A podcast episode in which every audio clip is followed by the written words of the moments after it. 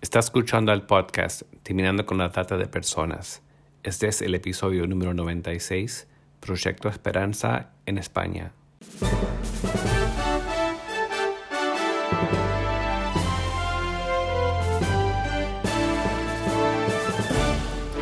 Bienvenido al podcast Terminando con la Trata de Personas.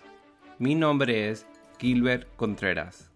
Y mi nombre es Virginia Contreras.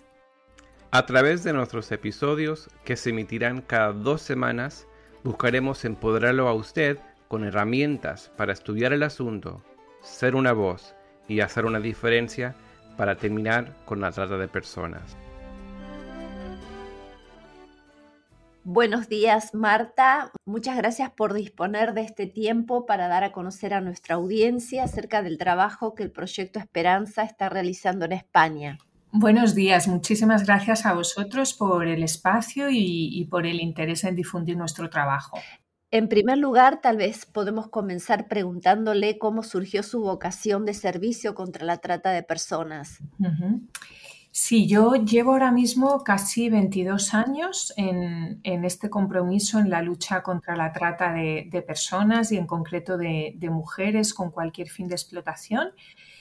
Yo estudié la carrera de Derecho aquí en España y luego realicé un voluntariado cuando terminé mis estudios en Tailandia en la Alianza Global contra la Trata de Mujeres, que es una organización internacional muy relevante que trabaja en coordinación con entidades locales de muchísimos países del mundo.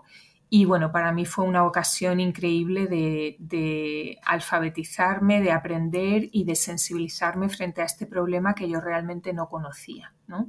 Y fue a la vuelta de este voluntariado que duró 8 meses en Bangkok, en Tailandia, cuando volví a España y seguí especializándome en temas de inmigración y también de violencia de género y trata de mujeres. Y aquí, junto con las hermanas Adoratrices, en el año 99, a partir del mes de enero, empezamos a trabajar con una mujer experta en el tema, con Fanny Polanía, que había comenzado su trabajo en Holanda, una mujer colombiana con mucha experiencia en este tema, que fue quien nos fue también formando y preparando, y junto con ella fuimos creando y la entidad de Adoratrices este Proyecto Esperanza como proyecto especializado en la atención integral a mujeres víctimas de trata, ¿no? Y ahí comenzamos pues toda la labor que en aquel momento hay que decir que en España el problema de la trata de personas y en concreto la trata de mujeres era todavía un problema muy desconocido, ¿eh? No estaba en el discurso público, en la agenda pública, tampoco había leyes o políticas públicas que abordaran el problema. Incluso muchas entidades sociales y organizaciones, simplemente no lo entendíamos, no lo veíamos, no estábamos sensibilizados en general.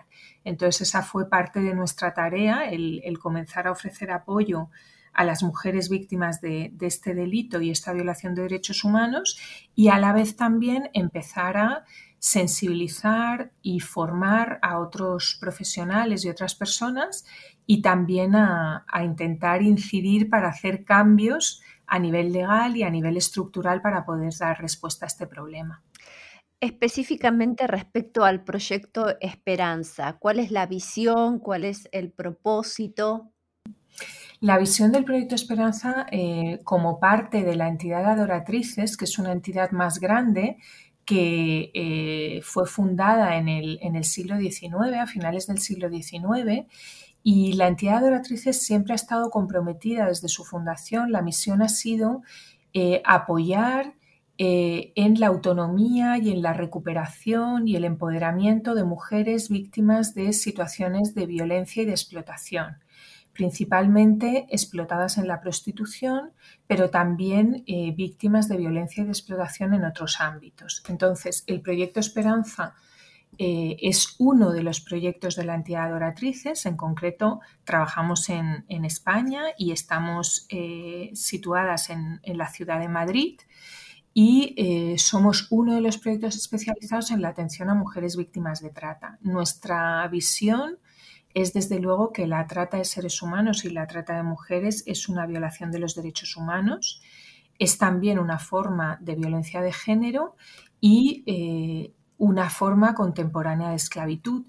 Y desde ahí, desde el proyecto, nuestra misión es apoyar a las mujeres que han sufrido este delito en su proceso de recuperación integral para que logren recuperar su vida, su dignidad, su autonomía y a la vez sensibilizar e incidir a los poderes públicos para que realmente asuman sus obligaciones y den una respuesta adecuada para prevenir esta violación de derechos humanos y también, si no han podido prevenirla y evitarla, desde luego garantizar la protección a las víctimas y la reparación también a nivel global de todos los daños que han sufrido.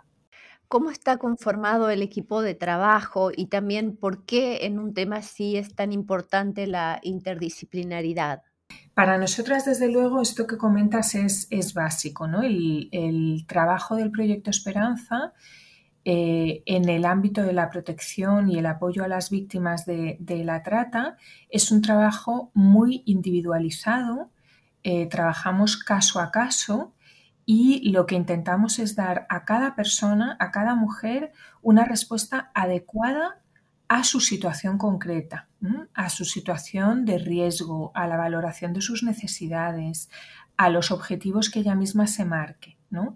Y desde ahí abordando también todas las dimensiones de la persona y todos los ámbitos que para ella son necesarios, ¿no? Entonces, nuestro equipo está conformado por más de 20 personas profesionales del ámbito de la educación social, del trabajo social, abogadas, psicólogas, mediadoras y también técnicas de empleo y de formación, ¿eh? Para garantizar que cada mujer pueda hacer un itinerario individualizado de recuperación en el que ella misma desde el principio va marcando también sus objetivos y va avanzando, ¿no? Nosotras siempre decimos que no hay un único perfil de víctima de trata, la realidad es muy diversa, cada mujer tiene su propia historia, su propio recorrido, ha vivido una situación única y también tiene capacidades y recursos únicos para afrontar esta realidad. Por eso es tan importante que tenga el apoyo de un equipo profesional muy, muy experimentado, muy especializado, para poder ayudar a cada persona en lo que realmente necesita, ¿no? Y esto es como nosotras entendemos que realmente tiene sentido el trabajo de apoyo a las personas víctimas de trata, ¿no? De una manera muy individualizada, muy personalizada y desde luego multidisciplinar. Y también, quiero decirlo, fundamental, no solo el trabajo interdisciplinar que nosotros hacemos dentro del Proyecto Esperanza con el equipo que tenemos, sino también siempre en colaboración y complementariamente a las autoridades públicas y también a otras entidades.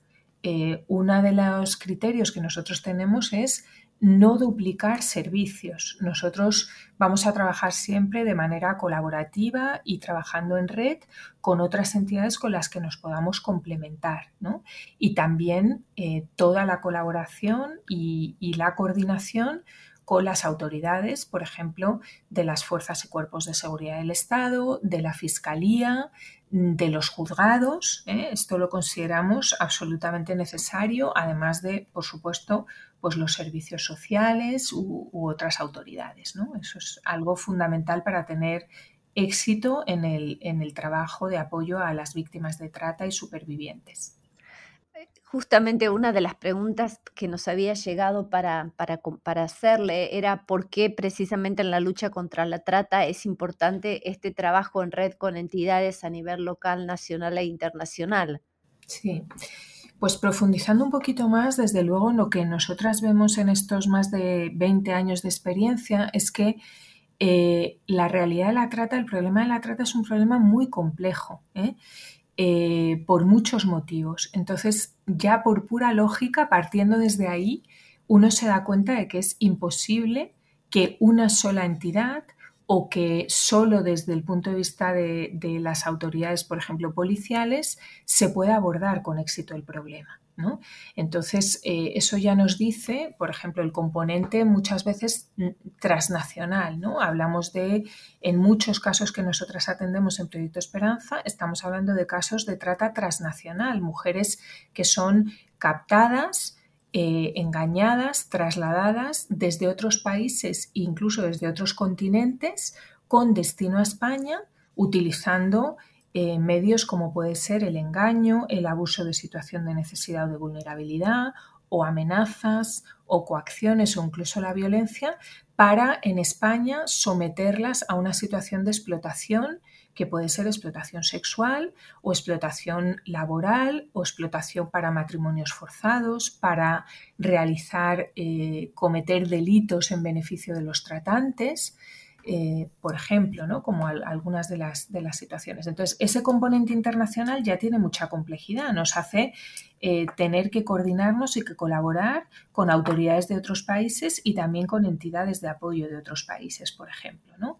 Luego, el hecho de que estemos hablando de un delito, ¿no? Es un delito que no queremos que quede impune, que es necesario que salga a la luz, que pueda ser investigado, que pueda ser perseguido, siempre teniendo en cuenta el respeto también a los derechos de las víctimas y evitando producir una revictimización. Pero es muy importante por eso que las personas que han sufrido el delito tengan información, tengan apoyo, sepan que las autoridades pueden ayudarlas, sepan que tienen derecho a denunciar, que tienen derecho a personarse en un proceso penal, a llevar a cabo, a solicitar la justicia, ¿no? El acceso a la justicia por el delito que han sufrido y también la compensación por los daños que han sufrido. Entonces, esto nos lleva a tener que colaborar también con todos los operadores jurídicos, ¿no? Por ejemplo, desde luego con la Policía Nacional y la Guardia Civil en España,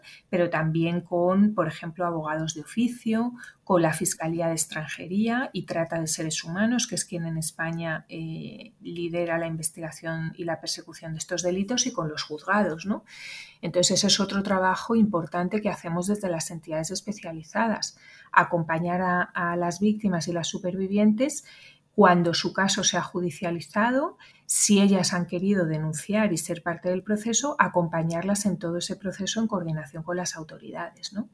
Entonces, son algunos ejemplos de por qué es tan importante la coordinación, ¿no? También, por ejemplo, en el ámbito europeo, otra de las realidades que vivimos es que en aplicación de algunos convenios europeos, como es, por ejemplo, el convenio de Schengen, si una persona ha entrado en Europa por España y luego se ha trasladado a otros países europeos, es posible que, si está en situación irregular, esa persona sea devuelta a España, ¿no? Porque es el país por el que entró en Europa. ¿Eso qué significa? Que hay, por ejemplo, víctimas de trata que entraron en Europa por España, a lo mejor fueron explotadas aquí, pero luego los tratantes las llevaron a otros países europeos, luego las autoridades de esos países europeos a lo mejor inician un procedimiento de devolución y las devuelven a España. ¿Eso qué significa? Que también hay mucho movimiento regional en Europa y que en muchas ocasiones, gracias a la coordinación y la colaboración con entidades especializadas de otros países, por ejemplo, de Dinamarca, de Alemania, de Austria, de Francia, somos conocedoras y recibimos información de mujeres que han sufrido el delito de trata, que están en esos países, que van a ser devueltas a España y que necesitan un apoyo especializado aquí. Entonces, esa coordinación nos ayuda para poder ser efectivas en el apoyo a esas supervivientes, ¿no? Y así, por ejemplo, lo estamos haciendo. O sea, que efectivamente es un tema complejo, ¿no? También hay toda una parte que a nosotros nos hace darnos cuenta del enfoque interseccional que tenemos que tener, ¿no? Por ejemplo, la trata puede interseccionar con necesidades de protección internacional, con necesidades de asilo. Por ejemplo, si una víctima de trata no puede volver en condiciones de seguridad a su país de origen porque teme que en su país de origen puede sufrir un daño grave, una persecución, ¿no? Por motivos de género, por haber sido víctima del delito de trata. Los tratantes adoptarían represalias contra ella y sus autoridades no la protegerían. Ahí, por ejemplo, tenemos una intersección en la que nosotras, como entidad especializada en trata, nos coordinamos con entidades especializadas en el asilo y la protección internacional, por ejemplo en España con la Comisión Española de Ayuda al Refugiado, y trabajamos estos casos conjuntamente para que a las víctimas de trata se les reconozca su derecho al asilo y a la protección internacional en España, ¿no? Y eso está dando buenos frutos. Específicamente, ¿en qué consiste el programa integral que tienen de trata, asilo de Adoratrices? ¿Cómo funciona? Sí, el programa, en primer lugar, el programa de trata que tenemos de apoyo en Proyecto Esperanza, por un lado tiene un teléfono de atención de emergencia, 24 horas al día atendido todos los días del año, que es la línea 607 54 25 15, y a través de este teléfono nosotros podemos recibir llamadas de cualquier persona o cualquier autoridad que tenga una consulta, una sospecha, una duda o información sobre un caso. ¿Podrías repetirla? Sí, la línea de atención de emergencia 24 horas de Proyecto Esperanza es el número 34, que es el prefijo de España, y luego el número 607 54 25 15. El equipo de profesionales que atiende esta línea de teléfono está especializado en apoyar la detección y la identificación de los casos de trata y asesoran a profesionales tanto de entidades o a ciudadanos particulares que llaman para consultar o a la policía, la Guardia Civil, en fin, a todo tipo de autoridades. Y dentro de lo que es la Comunidad de Madrid, nos podemos desplazar al lugar donde se encuentre la persona en ese mismo momento y poder ofrecerle información, apoyo, entender su situación y a partir de ahí ofrecerle el apoyo especializado que necesite.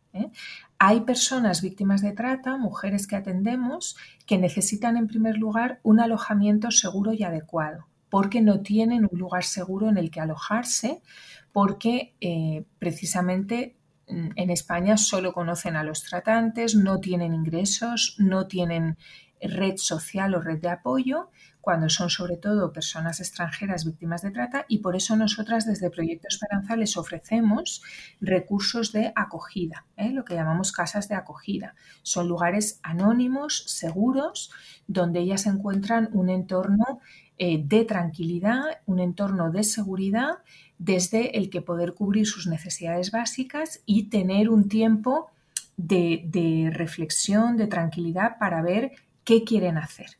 Por ejemplo, si son mujeres extranjeras, pues normalmente tienen que decidir sobre si quieren volver y retornar voluntariamente a su país de origen o si se quieren quedar en España para iniciar aquí su proceso de recuperación y de integración en el país, ¿no? Y las acompañamos durante ese tiempo. Luego, posteriormente, si han decidido quedarse en España, tenemos una segunda casa de acogida y también pisos de autonomía desde donde pueden ir avanzando en su proceso de recuperación teniendo un alojamiento seguro y adecuado. Y luego el Proyecto Esperanza cuenta con una oficina de servicios donde atendemos tanto a las mujeres que están en nuestras casas de acogida como a lo mejor a otras personas víctimas de trata que no necesitan estos recursos de acogida, y desde ahí les ofrecemos atención legal, jurídica, atención psicológica, atención social y también apoyo para la inserción social y laboral, y apoyo también en temas de acceso a la salud pública, a la sanidad pública, ¿no? Para que puedan abordar pues, los problemas de salud que muchas veces viven como consecuencia de la trata de seres humanos que han sufrido. Añadido a todo esto, efectivamente, en casos de solicitantes de asilo, mujeres víctimas de trata, solicitantes de asilo, pues tenemos también plazas de acogida especializadas dentro del sistema de asilo del ámbito público español, dentro de las que las gestiona el Ministerio de Inclusión, y, y nos las financia el Ministerio de Inclusión y nosotros las gestionamos, y desde ahí se les ofrece también ese apoyo especializado en coordinación con entidades especializadas en asilo, ¿no? Para que puedan estar en un alojamiento adecuado y además recibir todo el apoyo necesario para poder lograr, ojalá, el reconocimiento de su derecho de asilo y desde ahí pues tener una vida segura en España, ya que no pueden volver a su país de origen. Cuando hizo referencia a un ciudadano común tal vez que puede llegar a utilizar esta línea telefónica para poder dar una información acerca de una sospecha de tal vez una persona que es víctima de trata, ¿cuáles serían tal vez para esa persona algunas señales de alertas como para estar atento de, bueno, esta persona puede ser víctima? Sí, yo creo que es muy buena pregunta. Una primera cosa que hay que entender es la diversidad de la trata de seres humanos a día de hoy, tal y como se manifiesta, ¿no? Esto es importante. Por ejemplo, en cuanto a las finalidades de la trata. La trata, por lo menos en España, tenemos la mayoría de casos de trata con la finalidad de someter a explotación sexual en la prostitución a mujeres y o niñas. Ese es el caso, digamos, mayoritario, ¿eh? Pero también estamos preocupadas por la importancia y la necesidad de detectar y de atender también, por ejemplo, casos de trata para explotación laboral en el servicio doméstico, en el empleo del hogar, o trata para explotación también en la agricultura, por ejemplo, o en talleres clandestinos de confección de ropa. También trata de mujeres para la celebración de matrimonios forzados.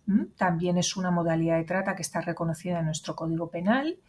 Y también la trata para la comisión de hechos delictivos, por ejemplo, cometer hurtos o traficar con droga, en beneficio de los tratantes. Entonces, es importante, primero de todo, entender que la trata se puede dar con una diversidad de finalidades, ¿vale? Luego, la trata, ¿cómo se comete la trata? Pues tenemos que saber que a veces hay casos en los que sí se utiliza la violencia física, la violencia psicológica, la violencia económica, la violencia sexual. También a veces se tiene a la persona privada de libertad de movimiento o se la aísla de su familia, de su entorno de seguridad, ¿eh? Y muchas veces son casos, digamos, extremos.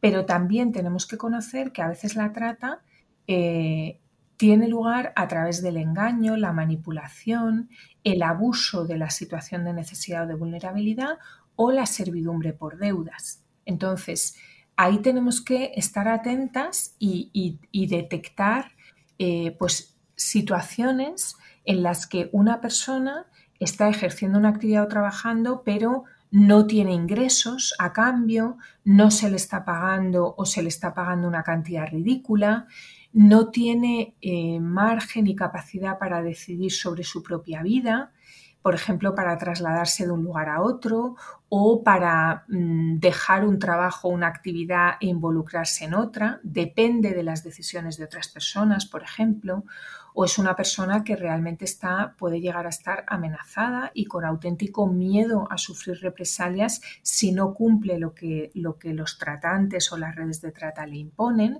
Entonces, bueno, todo aquello que nos haga observar elementos de coacción, de amenaza, de abuso de una persona que está siendo sometida por otra, bueno, pues pueden ser indicadores o indicios de situaciones de trata, ¿no? Esto también tenemos que entender que afecta a personas vulnerabilizadas, ¿no? Personas que están en una situación de vulnerabilidad, por ejemplo, porque son personas extranjeras en situación irregular, en este caso en España, pueden ser más vulnerables a esta situación, o también personas que han vivido situaciones de violencia previas y que vienen de un entorno pues, muy desestructurado. Incluso también estamos viendo un nexo en algunos casos entre la trata y la discapacidad, cómo los tratantes pueden utilizar a personas con una discapacidad intelectual de mayor o menor grado para manipularlas y someterlas a explotación. Entonces, bueno, atender también al nexo entre la trata y la vulnerabilidad es importante, ¿no? Esto también nos da claves y nos da pistas. Y sobre todo que un mensaje importante es que no hace falta tener una claridad o una certeza absoluta de que estamos ante un caso de trata, sino que si vemos estos elementos, ¿no?, de que alguien ha podido ser captado, engañado, trasladado, alojado en algún lugar, utilizando medios que nos parecen abusivos o violentos o de coacción o de amenaza para someter a esa persona a una situación de explotación, sea en el sector que sea, si observamos algo en esa línea, pues podemos decir que podría haber indicios de trata y entonces es bueno asesorarse, llamar y consultar, ¿no? Y a partir de ahí, pues ya las entidades profesionales podemos entrar a valorar y apoyar. Para cerrar esta entrevista, Marta, queríamos también dar a conocer a nuestra audiencia cómo pueden sumarse a los entrenamientos o cómo pueden acceder a los recursos y también cómo apoyar, ¿verdad?, el trabajo que están realizando. Sí, yo invitaría a que pudieran visitar nuestra página web, que es www.proyectoesperanza.org. En esa página web tenemos muchos recursos para poder profundizar, para poder conocer.